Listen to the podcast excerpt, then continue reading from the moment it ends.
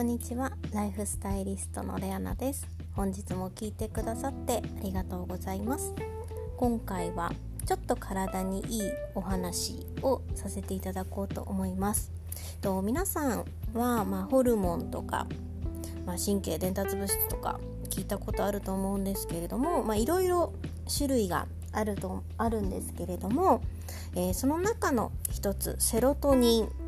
まあ、セロトニンという言葉聞いたことあるかと思う方もいると思うんですけども、まあ、要は気持ちを穏やかにする作用があったり、まあ、ホルモンではなく神経伝達物質になるんですけれどもこのセロトニンをこううまく活用することで、まあ、自分のメンタルだったり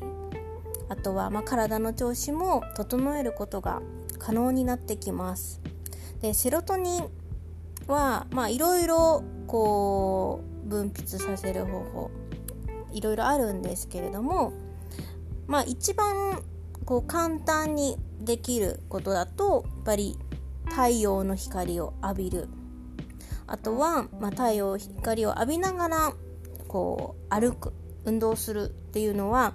効果があると言われています。なので朝起きて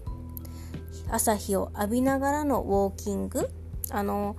疲れない程度のこのリズミカルな動きっていうのはこのセロトニンの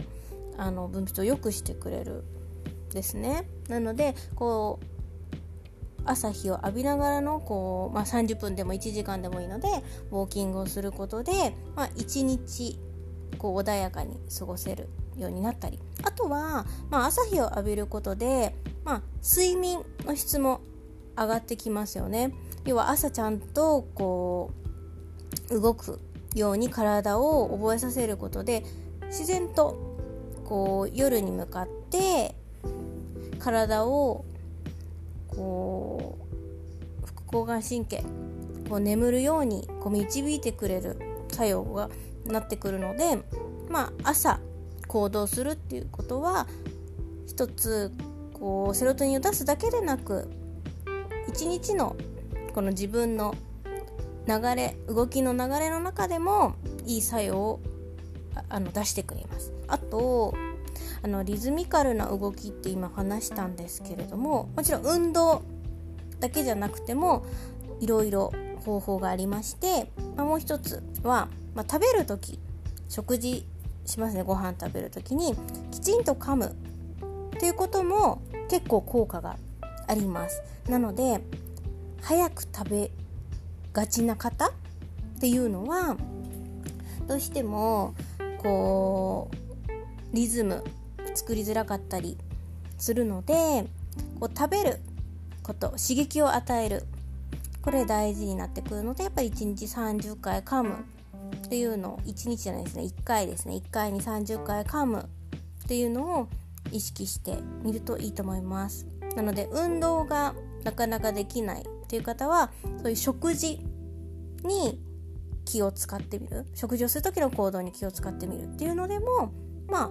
フォローできますよね。あとはあの朗読本を読む時に声を出して読むっていうのも効果があると言われています。なので例えばお子さんで落ち着きがない方落ち着きがない子だったりあとは子供さんお持ちの方でこうちょっと落ち着いた子に育てたいなとか落ち着きを持たせたいなっていうようであれば是非、まあ、の本あの見開き1ページでもいいんですけれどもちょっと声を出して読んでみてっていうのも結構効果があります。なので国語の授業であの朗読というか、まああのー、一人一人こう一行ずつとか一段落ずつ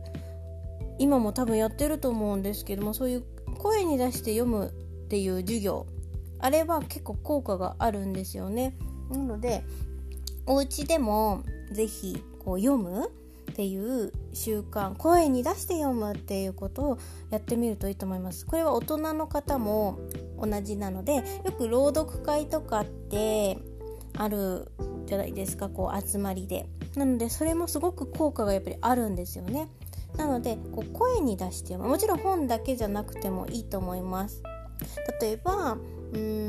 んご自身で会社のプレゼンか何かをする時の資料をこう声に出して実際に読んでみる。だったりあとは何かこう人のプレゼンじゃなくても何かこう人の前で何か発表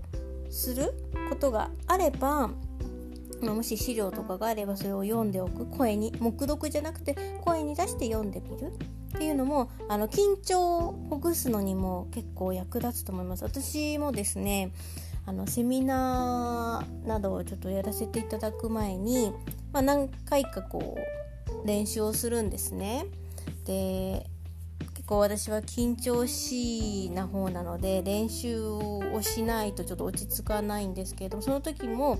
あの本番と同じように私は声に出して読んでます、まあ、もちろんちょっと早めに読むこともあるんですけれども基本的には全部通しでその例えば1時間のセミナーだったら1時間分バーって読む。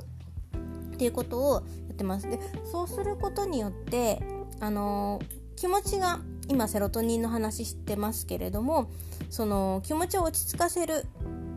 穏やかな気持ちを作るっていうところでももちろん役立ちますしあとはまあこう自分でこう読む作業をすることでイメージがつきやすくなるんですよね。そうするとこう実際に何かこ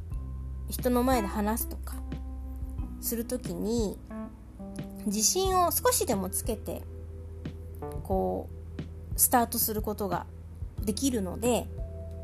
是非こう声に出して何かをするっていうことを是非やってみてください。これはお仕事でも使えもちろん使えますしお仕事じゃなくても例えば初めての人と会うとかそういう時でも声に出してこう何か話した後に行動すると結構こう気持ちが落ち着いてることが多くなってくると思いますのでもし緊張しやすいなって思う方とかあとは最近ちょっと気持ちがうーんこうちょっとイライラしやすいかなって思ってらっしゃる方がいたら是非是非まあ今お話しした朝日を浴びて歩くもそうですしあとはよく噛んで食べる1回30回噛んでよく食べるもそうですしあとは声に出して本だったり資料だったり何か原稿だったら読むってことをぜひやってみてください。ご自分ができる範囲でやっていかれるとあの続けることができますのでぜひご自分のやりやすい方法で実践してみてください。本日も最後まで聞いてくださってありがとうございましたそれではまた明日ライフスタイリストレアナでした。